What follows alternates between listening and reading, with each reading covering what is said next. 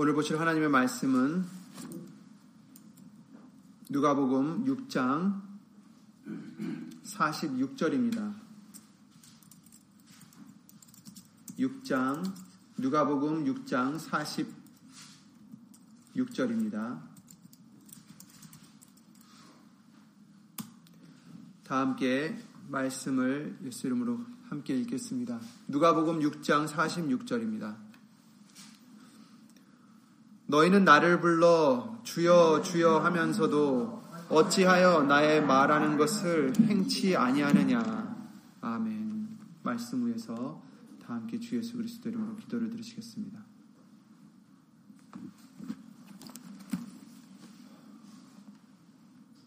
우리를 먼저 사랑하시고 우리를 위하여 예수님을 보내시어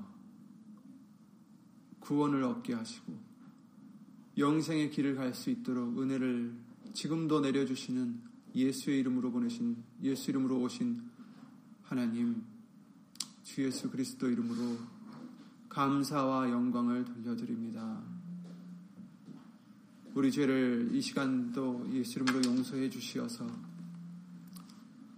깨끗한 밭, 좋은 밭이 될 수 있도록 예수 이름으로 읽어주시고 예수님의 말씀이 떨어질 때마다 그 말씀이 삼십 배, 육십 배, 백 배의 열매를 맺어 예수님을 기쁘게 드리는 우리가 될 수만 있도록 믿음의 믿음을 예수 이름으로 더하여 주시옵소서. 여기 있는 우리뿐 아니라 함께하지 못한 믿음의 심령들 그리고 인터넷을 통해서 예수의 이름의 영광을 위해서 살고자 힘쓰고 애쓰는 심령들 위해 하나님의 크신 사랑과 예수님의 은혜와 성령 하나님의 교통하심과 운행하심이 예수 이름으로 함께해 주실 것도 바라옵고 처음부터 마치는 시간까지 우리를 가르쳐 주시는 예수신 성령님께서 이 시간 이 입술을 비롯해 우리 모든 것을 주 예수 그리스도 이름으로 주관해 주실 것도 간절히 간구를 드리며 이 모든 기도 주 예수 그리스도 이름으로 기도를 드리옵나이다. 아멘.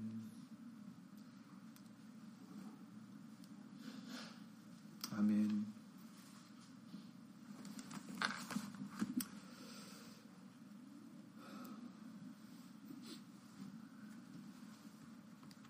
지난주 말씀들을 통해서 어, 백부장과 그 가나안 여인의 큰 믿음들에 대해서 다시 한번 말씀을 듣게 해주셨습니다.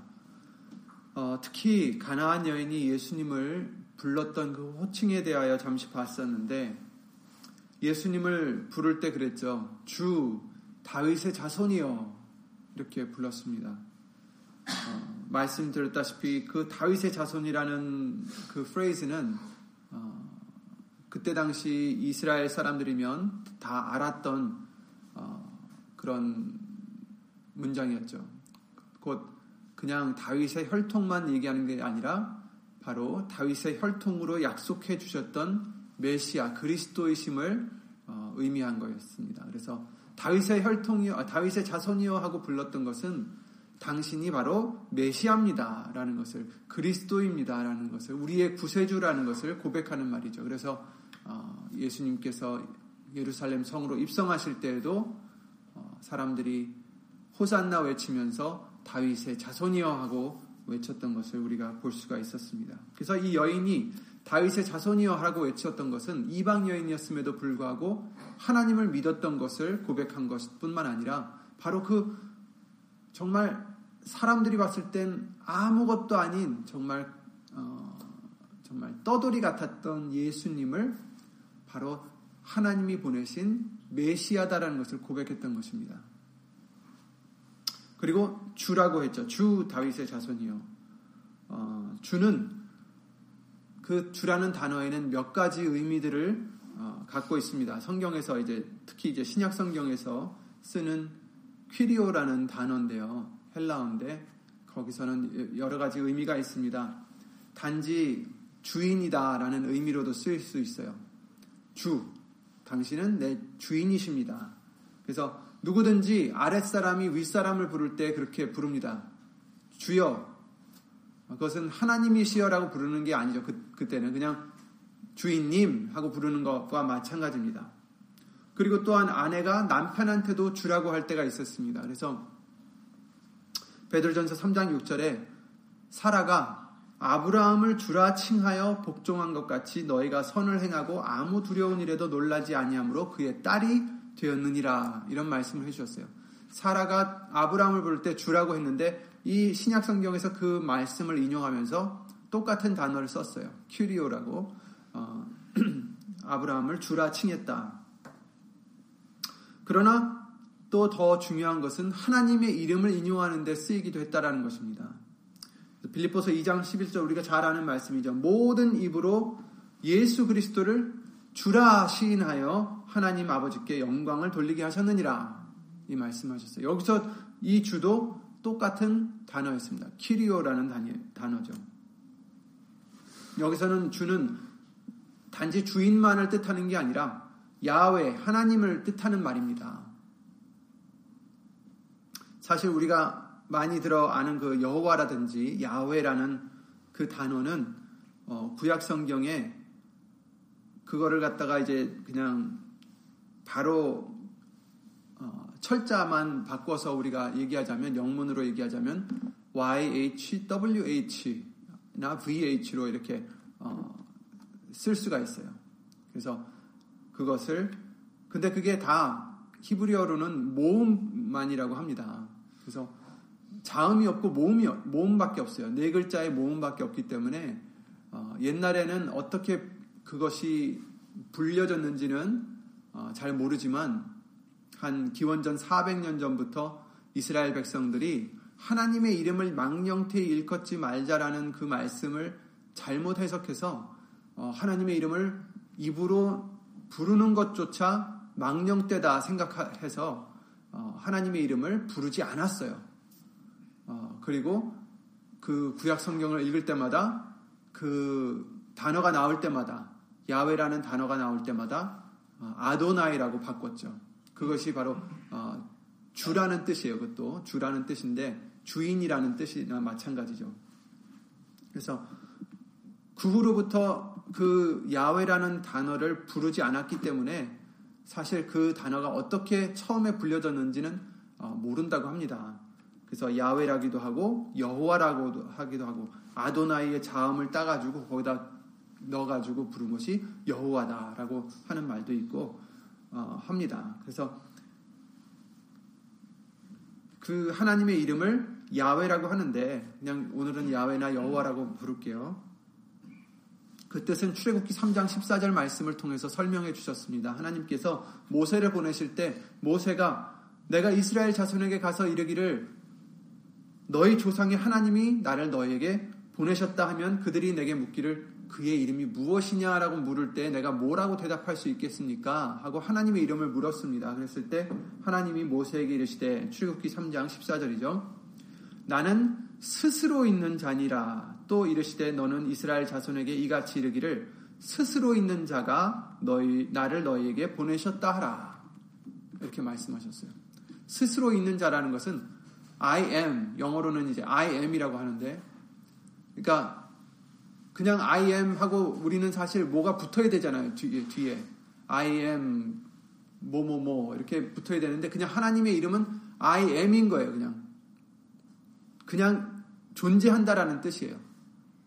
그냥 계시다. 계셨다도 아니고 계실 것이다도 아니고 그냥 지금 계시다. 그러니까 항상 계신 거예요. 처음도 없고 나중도 없고 그냥 처음부터 끝까지 I am. 스스로 존재하는 자. 스스로 있는 자, 영원히 있는 자, 시간 태초부터 계셨고 영원토록 계실 자, 바로 하나님이 이런 자시다라는 것을 이 출애굽기 삼 장 십사 절 말씀을 통해서 말씀해 주십니다. 아까도 말씀드렸다시피 어, 사백 년, 기원전 사백 년 전부터 이스라엘 백성들이 구약 성경을 읽을 때 이 단어를 부르지 않았습니다. 하나님의 이름을. 그래서 그 후로는 그 하나님의 이름이 나올 때마다 아도나이로 바꿨다고 했는데 어, 기원전 한 삼백 년쯤에 그 히브리어의 그 구약 성경들을 이제 헬라어, 그때 당시에 이제 그리스 제국이었으니까 헬라 시대였으니까 헬라어로 번역을 했어요. 그런데 그 번역할 때에도 똑같이 아도나이라는 뜻으로 kyrios라는 단어를 써서 번역한 거예요. 그래서 하나님의 이름을 나올 때마다 그것을 kyrios라는 단어로 주로 바꾸는 거죠. 우리는 다, 다행히 우리 한국, 한글 성경에는 여호와라고 다, 단어가 나와 있잖아요. 그냥 주로 나와 있지 않죠. 이 구약 성경에는. 그런데 신약 성경에는 모든 그 하나님의 이름을 인용해서 쓸 때도 kyrios라는 단어를 썼던 거죠. 그러니까 주라고 썼어요. 그래서 내 주가 내 주에게 말씀하시기를, 이런 식으로 된 거죠. 그래서 빌립보서 이 장 구 절부터 십일 절 말씀에 나오는 이러므로 하나님이 그를 지극히 높여 모든 이름 위에 뛰어난 이름을 주사 하늘에 있는 자들과 땅에 있는 자들과 땅 아래에 있는 자들로 모든 무릎을 예수의 이름에 꿇게 하시고 모든 입으로 예수 그리스도를 주라 시인하여 하나님 아버지께 영광을 돌리게 하셨느니라. 이 말씀을 하셨잖아요. 잘 아시는 말씀이죠. 예수 그리스도를 주라 시인하게 했다. 그냥 우리들의 주인을 얘기한 게 아니라 바로 하나님이라는 것을 시인하겠다라는 거예요. 예수 그리스도를 주라, 여호와라, 야훼라 시인하겠다라는 말씀이나 다름이 없는 거죠. 모든 이름 위에 뛰어난 이름은 단 하나밖에 없어요. 이스라엘 백성들한테는 여호와라는 이름입니다. 그렇죠?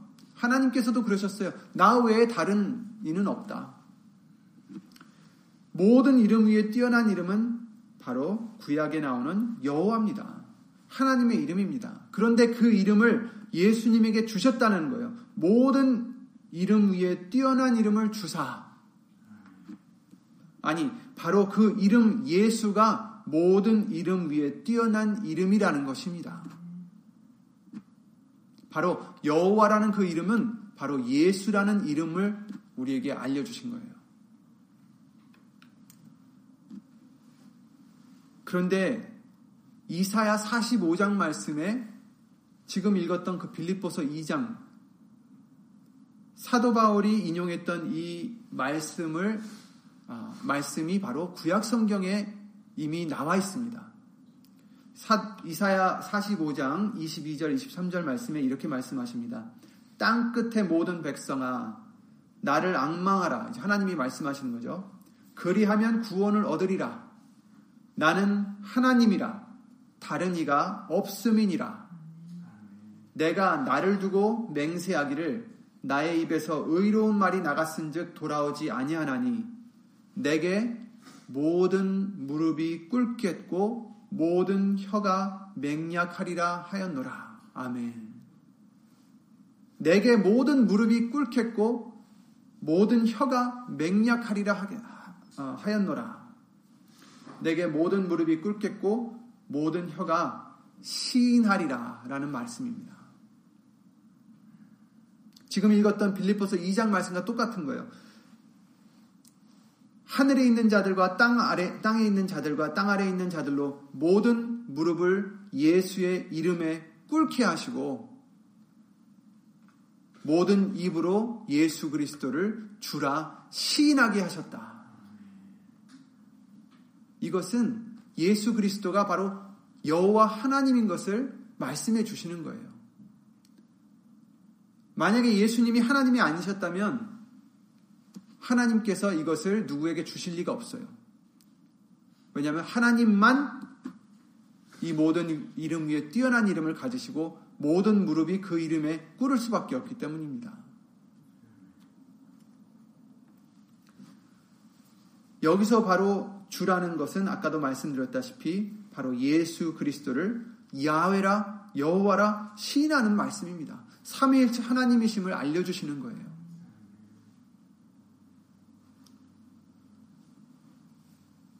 로마서 십 장 구 절에도 네가 만일 네 입으로 예수를 주로 시인하여 하며 또 하나님께서 그를 죽은 자 가운데서 살리신 것을 내 마음에 믿으면 구원을 얻으리니 사람이 마음으로 믿어 의에 이르고 입으로 시인하여 구원에 이르느니라. 이렇게 말씀하셨고 또 사도행전 이 장 삼십육 절에도 그런즉 이스라엘 온 집이 정령할지니 너희가 십자가에 못 박은 이 예수를 하나님이 주와 그리스도가 되게 하셨느니라 하니라. 아멘. 예수 그리스도는 하나님이십니다. 그런 말씀은 너무나 많이 우리가 봐왔죠. 요한복음 일 장 말씀을 통해서도 태초에 말씀이 계시는데 그 말씀이 바로 하나님과 함께 하셨고, 아니 그 말씀이 하나님이시더라. 이사야서 구 장 육 절 말씀을 통해서도 우리에게 알려주셨죠. 한 아기가 우리에게 낳고 한 아들을 우리에게 주신 바 되었는데 그 어깨에는 정사를 메었고, 바로 예수님을 지금 예언하고 있는 이사야의 말씀입니다. 그 이름은 예수님의 그, 그 태어날 그 예수님의 이름은 기묘자라, 모사라, 전능하신 하나님이라, 영존하시는 아버지라, 평강의 왕이라 할 것입니다. 그 아기의 이름이 전능하신 하나님, 그리고 영존하시는 아버지, 바로 삼위일체 하나님을 말씀해 주시는 겁니다. 그래서 예수님이 죽기까지 순종하심으로 그에게 모든 이름 위에 뛰어난 이름을 주셨다라는 것은 단 하나밖에 없는 이름, 하나님의 이름을 의미하는 것입니다. 하나님의 이름밖에 뛰어난 이름이 어디 있겠어요? 그렇죠? 바로 예수님의 이름이 하나님의 이름인 것을 또 증거해 주시고 있는 것입니다. 당시 예수, 그 유대인들은 예수님을 선지자로는 봤어요. 많이들 선지자라고 인정을 했습니다. 또 어떤 사람들은 메시아일까? 라고도 의심하기도 했습니다. 믿어보기도 했습니다. 그런데 예수님이 하나님이시라는 것은 잘 이해하지 못했어요. 아니, 우리가 잘 아는 목수의 아들 아니냐. 우리가 그 어머니도 알고, 어미도 알고, 형제들도 알고. 마태복음 십육 장 십삼 절부터 십사 절 말씀에 예수께서 가이사랴 빌립보 지방에 이르러 제자들에게 물어 가라사대, 사람들이 인자를 누구라 하느냐, 나를 지금 누구라 하느냐 사람들이. 가로되 더러는 세례 요한, 더러는 엘리야, 어떤 이는 예레미야나 선지자 중에 하나라 하나이다. 이렇게 대답을 하죠. 사람들이 나를 누구라 하느냐 했더니 아, 선지자들 중에 하나라고 합니다. 그래서 신약 성경 말씀을 통해서는 성령님이 우리에게 해주시는 말씀은 예수님이 메시아고 주이시고 곧 하나님이심을 강조하고 있는 것입니다. 그들이 예수님을 죽이려 했던 핑계가 바로 예수님이 하나님과 자신을 하나라고 주장했기 때문이었습니다. 요한복음 십 장에 그러셨죠. 삼십 절에 나와 아버지는 하나이니라 하신대. 나와 아버지는 하나다. 그랬더니 유대인들이 다시 돌을 들어 치려 하거늘 예수께서 대답하시되 내가 아버지께로 말미암아 여러 가지 선한 일을 너희에게 보였거늘 그 중에 어떤 일로 나를 돌로 치려 하느냐. 유대인들이 대답하되 선한 일을 인하여 우리가 너를 돌로 치려 하는 것이 아니라 참남함을 인함이니 네가 사람이 되어 자칭 하나님이라 함이로라. 네가 하나님이라고 하니까 우리가 너를 죽이려는 거다.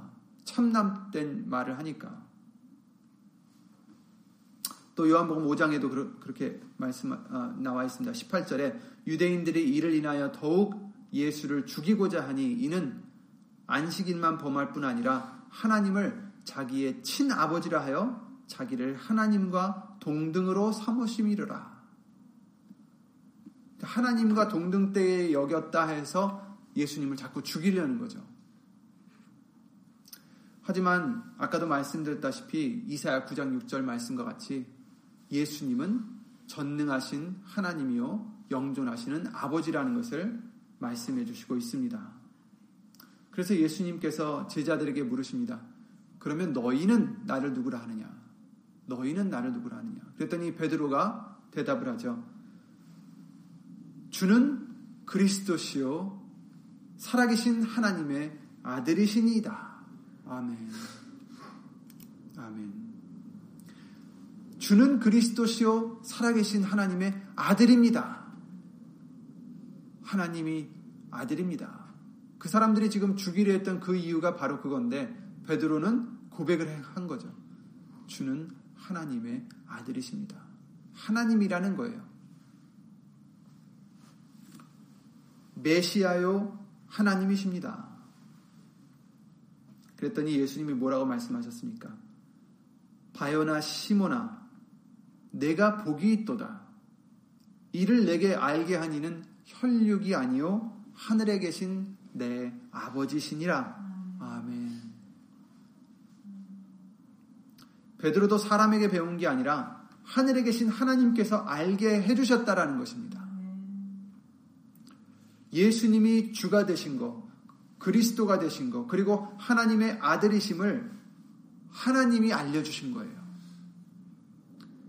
그런데 이것을 이 두 이방인들, 그 가나안 여인과 백부장, 로마의 백부장은 알고 믿었던 것입니다. 이제 예수 이름으로 보내신 성령님을 통해서 저와 여러분들에게도 알려주셨습니다. 얼마나 감사한지 모르겠습니다. 예수님이 누구시라고요? 주요, 그리스도시요, 하나님의 아들이요, 하나님이십니다. 아멘. 예수님이 하나심, 하나님이십니다. 주가 되셨습니다. 그냥 우리의 주인뿐만 아니라 주 하나님이 되셨다라는 겁니다.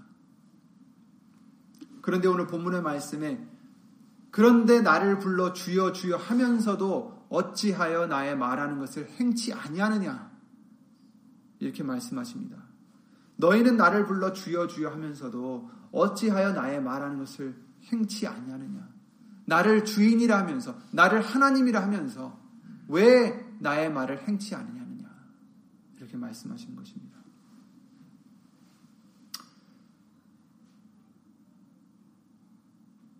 우리 스스로가 주인이 되고 내 주인이 되고 또 하나님을 경외하지 않으므로 예수님의 말씀을 순종하지 않고 오히려 내 소욕들에 순종하는 우리들의 모습이 아닌가, 우리는 항상 돌아보고 조심해야 되겠습니다. 지금도 거듭나는 우리의 과정이죠. 아직도 내가 예수님 말씀에 순종치 못하고 자꾸 소욕에 순종하는 그 순간순간들이 있습니다. 하지만 말씀을 듣고 믿음이 생길수록 그 순간순간들이 점차 줄어들고 예수님의 말씀을 순종하는 그 순간들이 더 많아지는 저와 여러분들이 되게 해주시는 줄 믿습니다. 그러나 말씀을 순종치 않는 그 순간들을, 물론 줄어든다고는 하지만 그것들을 그냥 가볍게 여겨서는 안 됩니다. 우리에게는 큰 잘못입니다. 예수님께서 지금 말씀하시는 이 툴을 본다면 얼마나 마음이 아프신지를 우리가 조금이나마 느낄 수 있을 것 같습니다. 너희는 나를 불러 주여 주여 하면서도 어찌하여 나의 말하는 것을 행치 아니하느냐. 참 안타깝다라는 얘기입니다. 단지 우리가 말을 듣지 않아서 뿐만 아닙니다. 물론 그것도 있죠. 그런데 말 예수님의 말씀을 들어야 우리가 사는 것을 예수님은 아시잖아요. 우리가 순종해야만 우리가 구원을 얻을 수 있다는 걸 아시잖아요. 그런데 우리가 너무나 고집이 센 망아지같이 기회를 주고 은혜를 주고, 그래도 어떤 때는 순종하다가 또 어떤 때는 자기 고집으로 자기 소욕대로 살아가는 우리의 모습을 보실 때 얼마나 안타까우시겠어요. 저러면 죽는데, 저러면 낭떠러지로 떨어질 텐데 왜 자꾸 이리로 오라 하는데 안 올까. 그 마음을 우리는 조금이나마 깨달아야 되겠습니다. 탄식하시면서 그 이스라엘 그 유대인들이 표적을 보여달라고 금요 예배 말씀을 통해서도 잠깐 말씀을 드렸지만, 표적을 보여달라고 하셨을 때 깊이 탄식하셨다라고 말씀하셨어요. 예수님은 우리를 사랑하시기 때문에 탄식하시는 것입니다. 로마서 팔 장 말씀처럼 말할 수 없는 탄식으로 우리를 위하여 간구하신다라고 말씀하셨잖아요. 여러분, 물론 하나님의 영광을 위해서 우리가 존재하는 자들이에요. 하지만 예수님은 우리를 사랑하신 것은 사실입니다. 하나님은 우리를 사랑하셨기 때문에 예수님을 보내주셨어요. 여러분을 사랑하십니다. 저를 사랑하시고 각각 여러분들을 다 사랑하십니다. 그리고 우리가 예수 그리스도를 믿고 구원을 얻으시는 것을 원하신다라고 말씀하셨어요. 그것이 하나님의 뜻이라고 말씀하셨어요. 하나님이 원하시는 것은 사람들이 멸망하는 게 아니라 우리가 예수 그리스도를 믿고 구원함을 받는 것, 영생을 얻는 것이라고 말씀하셨습니다. 내가 아버지가 되고 너희는 내 자녀가 되리라 말씀하셨습니다. 정말 우리에게 부모님의 사랑을 주신 이유가 무엇이겠어요? 부모님들을 보면 자녀들에게 해주시는 그 사랑이 이해가 안 가는 사랑이에요. 어쩌면 저렇게 자녀를 사랑할 수 있을까? 그런데 그것은 하나님의 사랑의 모습을 조금 보여주신 거예요. 하나님이 우리를 사랑하시는 그 사랑이 얼마나 큰지 우리가 헤아릴 수 없다라는 거죠. 그래서 그 사랑으로 우리를 안타깝게 여기시는 겁니다. 어찌하여 나더러 주여 주여 하면서 내 말을 행치 아니하느냐, 내 말을 행하여 살려 하지 않으냐 하느냐. 살아라, 순종하여 살아라 라고 우리에게 말씀하시는 거죠. 말라기서 일 장 육 절 말씀에 내 이름을 멸시하는 제사장들아, 나 만군의 여호와가 너희에게 이르기를 아들은 그 아비를 종은 그 주인을 공경하나니 내가 아비일진데 나를 공경함이 어디 있느냐, 내가 주인일진데 나를 두려워함이 어디 있느냐 하나 너희는 이르기를 우리가 어떻게 주의 이름을 멸시하였나이까 한도다 이렇게 말씀하셨어요. 내가 주인이라면, 내가 네 아비라면 공경함이 어디 있느냐, 경외함이 어디 있느냐. 마태복음 칠 장 이십 절에 그러셨죠. 이러므로 그의 열매로 그들의 열매로 그의 열매로 그들을 알리라 라고 말씀하시면서 나더러 주여 주여 하는 자마다 천국에 다 들어갈 것이 아니요 다만 하늘에 계신 내 아버지의 뜻대로 행하는 자라야 들어가리라.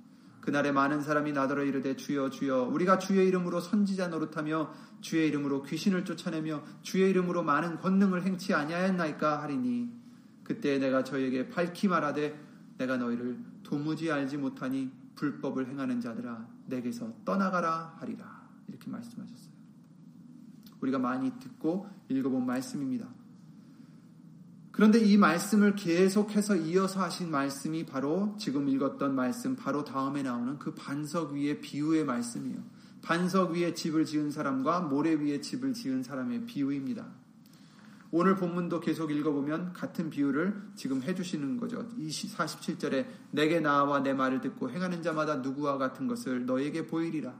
집을 짓되 깊이 파고 주초를 반석 위에 놓은 사람과 같으니 큰 물이 나서 탕류가 그 집에 부딪힐, 부딪히되 잘 지은 연고로 능히 요동케 못하겠거니와 못하였거, 못하였거니와 듣고 행치 아니하는 자는 주초 없이 흙 위에 집, 집 지은 사람과 같으니 탕류가 부딪힘에 집이 곧 무너져 파괴됨이 심하니라. 바로 이 말씀이, 이 비유의 말씀이 마태복음 칠 장 지금 읽어드렸던 그 말씀 바로 뒤에 또 나오는 말씀입니다. 그리고 그 말씀 바로 전에 나왔던 본문도 읽어보면 같은 비유를 해주십니다. 좋은 열매를 맺는 나무와 나쁜 열매를 맺는 나무의 비유를 두 군데서 똑같이 해주셨어요. 이 산상교훈이라고 하시죠. 바로 그 말씀들입니다. 그래서 아마 함께 해주신 말씀 같습니다. 왜 주여 주여 하면서 내 말을 행치 아니하느냐, 나더러 주여 주여 하는 자마다 천국에 들어갈 것이 아니다 이 말씀을 해주시는 거죠. 그러니까 같은 맥락의 말씀이에요. 같은 장소에서 하셨을지도 몰라요. 왜 주여 주여 하면서 너희는 나더러 주여 주여 하면서 내 말을 행치 아니하느냐, 내 나더러 주여 주여 한다고 해서 다 천국에 들어갈 것이 아니, 아니라 하늘에 계신 아버지의 뜻대로 하는 자라야 들어가리라. 내 말을 행하라는 거죠. 말씀을 행하라. 그래야 천국에 들어갈 수 있다. 아니, 우리가 이런 일도 하지 않았습니까? 저런 일도 하지 않았습니까? 나는 너희를 도무지 알지 못한다. 내가 원하는 걸 해야 되지. 우리에게 많은 성경 말씀을 통해서 많은 말씀을 해주시죠. 우리가 행해야 될 말씀들을 많이 보여주셨어요. 첫째는 사랑하라. 그렇죠? 뭐 용서하라. 서로 판단하지 마라. 절제하라. 육신의 것 쫓지 말고 영의 것을 쫓으라. 땅의 것을 바라보지 말고 하늘을 바라보고 예수님을 바라보라. 그 외에도 너무나 많이 말씀이 있어요. 사랑하라는 말씀만 봐도 그렇습니다. 예수님이 우리를 사랑하셨으니 우리도 서로 사랑하고 서로 섬겨야 된다는 말씀을 해주셨어요. 성경에는 수없는 많은 명령들이 있습니다. 계명들에게도 할 수 있는데 그 많은 계명들을 함축해 놓은 것이 바로 십계명입니다. 그 십계명의 첫 네 계명은 하나님에 대한 계명이고 나머지 여섯 계명은 사람들 사이에 있는 어, 우리가 지켜야 될 계명들입니다. 출애굽기 이십 장에 나오는데 어, 잘 아시지만 간략하게 말씀드릴게요.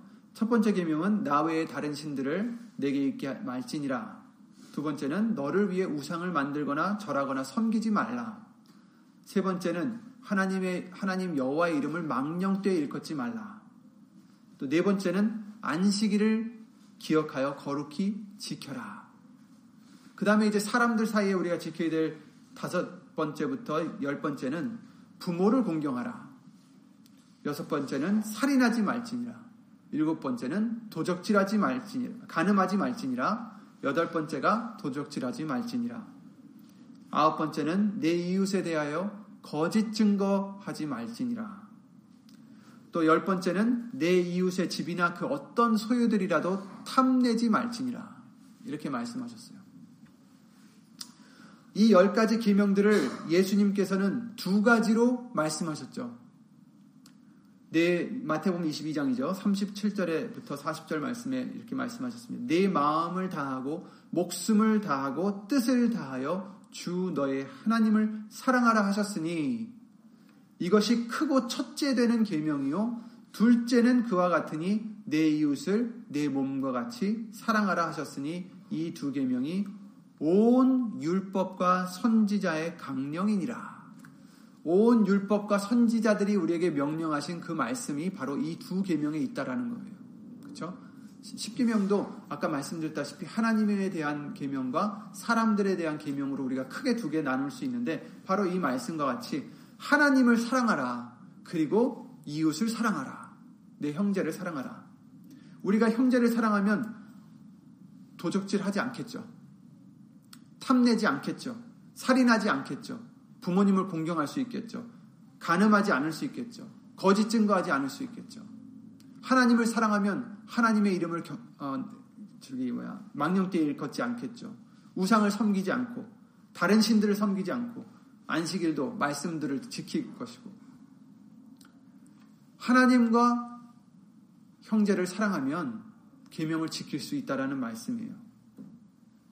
그 말씀을 통해서 우리에게 알려주신 바대로 요한일서 말씀과 같이 먼저 예수 그리스도 이름을 믿어야 된다는 것도 우리에게 알려주셨는데 성경에 나오는 그 많은 구체적인 명령들이 또 많이 있잖아요. 구체적인 이렇게 해라 저렇게 해라 하는 명령들이 많이 있는데 사실 이 두 가지를 지키면 그 모든 것을 다 지킬 수 있다는 거죠. 그런데 오히려 이스라엘 사람들은 하나님의 계명들을 형식적으로 의식대로 지키고자 했지만 정작 하나님이 원하시는 그 사랑을 하지 않았던 것입니다. 하나님을 사랑하지 않고 서로 사랑하지 않았기 때문에 그 모든 의식과 그들의 노력들은 헛수고였던 것입니다. 지금도 그렇습니다. 하나님의 그 어떤 계명들도 우리가 이 두 계명을 지킨다면 온전히 지킬 수 있지만 이 두 계명을 지키지 못하면 그 어떤 노력도 희생도 다 헛된 것이고 예수님이 원하시는 열매를 못 얻게 되는 것입니다. 사랑하라. 하나님을 사랑하고 서로 사랑하라. 그래서 고린도전서 십삼 장 말씀에 그 어떤 좋은 일을 해도 사랑이 없으면 헛되다라고 말씀을 계속 반복해서 해주시는 것입니다. 요한일서 말씀에 하나님은 사랑이시고 하나님으로부터 난 자는 사랑을 하고 하나님을 사랑하는 자들은 형제를 사랑할 수밖에 없음을 말씀해 주십니다. 형제를 사랑하지 않는 자는 하나님께 속하지 않는다라는 말씀까지도 요한일서 삼 장 십 절 말씀을 통해서 알려주셨어요. 우리가 형제를 사랑하지 않으면 하나님께 속한 자가 아니라는 것입니다. 얼마나 두려운 말씀입니까? 어, 나는 하나님께 속했고 하나님을 사랑합니다. 그런데 이 사람은 절대 사랑할 수가 없어요. 그렇다면 우리는 거짓말하는 자다라고 말씀해 주셨습니다. 그리고 하나님께 속하지 아니했다. 너는 내게 속하지 않았다. 얼마나 두려운 말씀입니까? 그 누가, 그 무엇이 예수님께 속하지 않을 정도로 미워할 수밖에 없고 사랑할 수 없는 그런 사람이 있겠습니까? 여러분, 먼저 내가 죄인인 것을 우리는 항상 깨달아야 된다고 말씀하셨습니다. 나 같은 사람을 예수님이 용서해 주시고 사랑해 주셨는데 너희도 서로 사랑하고 용서함이 마땅하다라고 말씀해 주십니다. 사랑이 없으면, 사랑을 하지 못하면 하나님의 말씀을 지킬 수가 없습니다. 그 하나도 지킬 수가 없습니다. 다 헛된 것입니다. 그 바리새인들처럼, 서기관들처럼, 예수님을 못 박았던 그 제사장들처럼 독사의 자식이라, 회칠한 무덤이다. 예수님이, 인자하신 예수님이 그들에게 그 정도로 말씀하실 것 같으면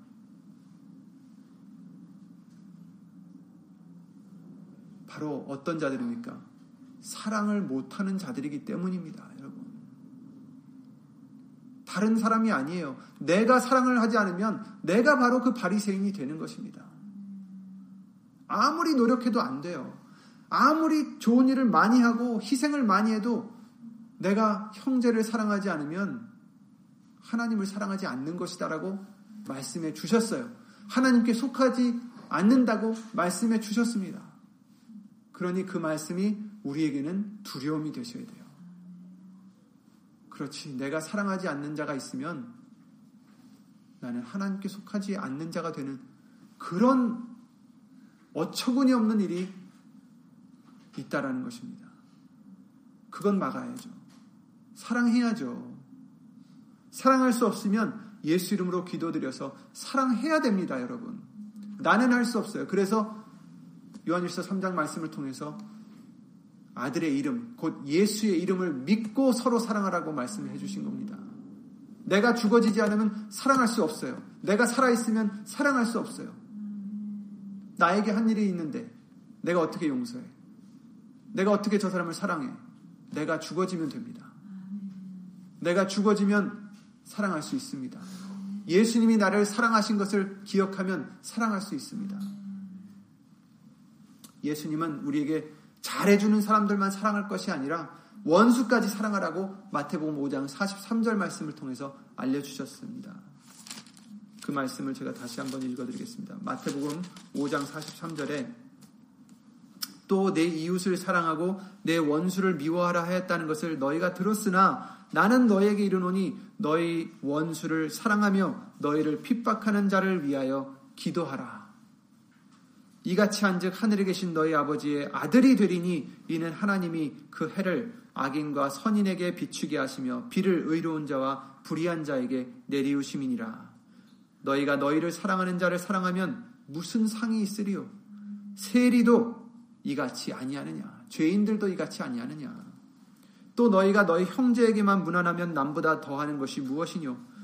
이방인들도 이같이 아니하느냐? 그러므로 하늘에 계신 너희 아버지의 온전하심과 같이 너희도 온전하라. 온전할 수 있는 방법은 예수 이름을 믿고 사랑하는 것밖에 없습니다, 여러분. 아멘.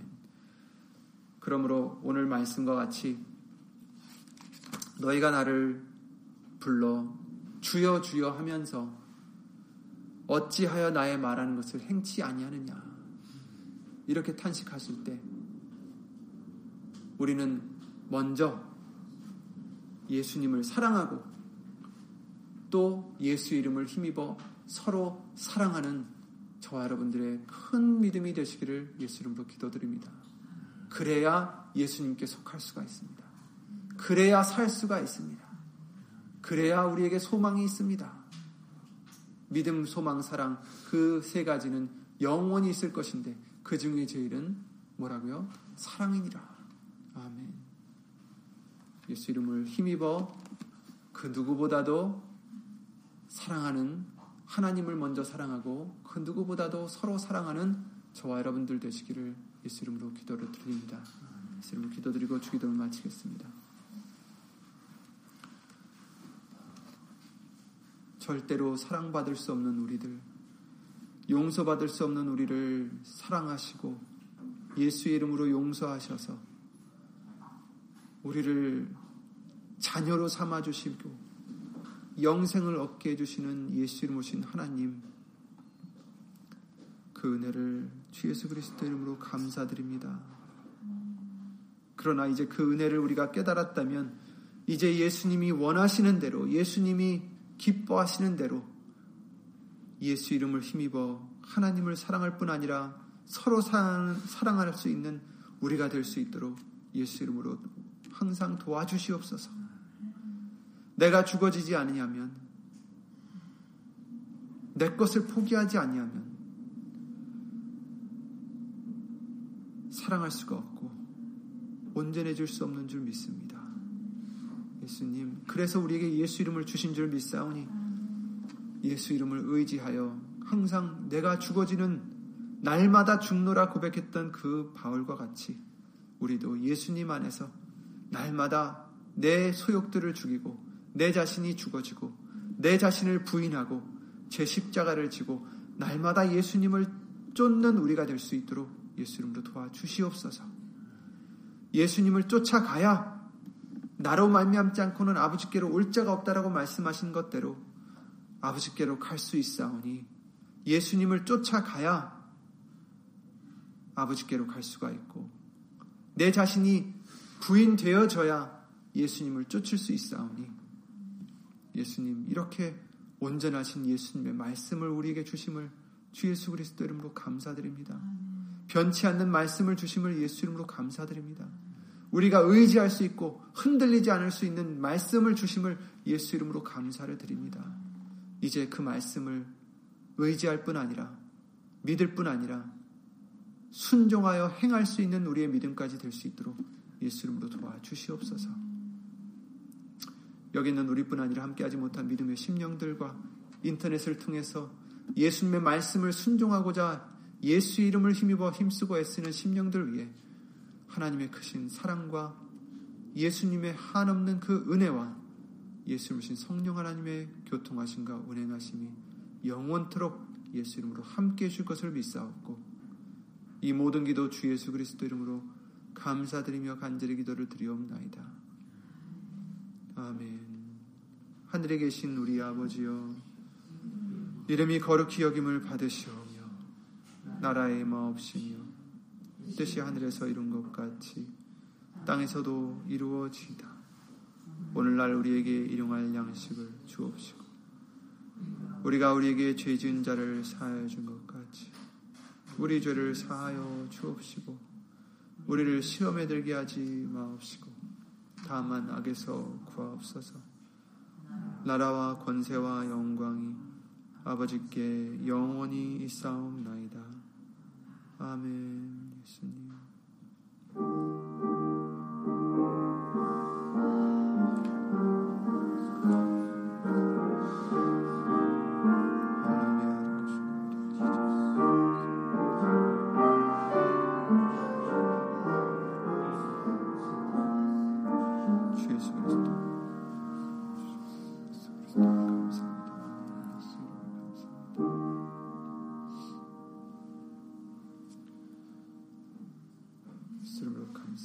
예수님으로 감사합니다.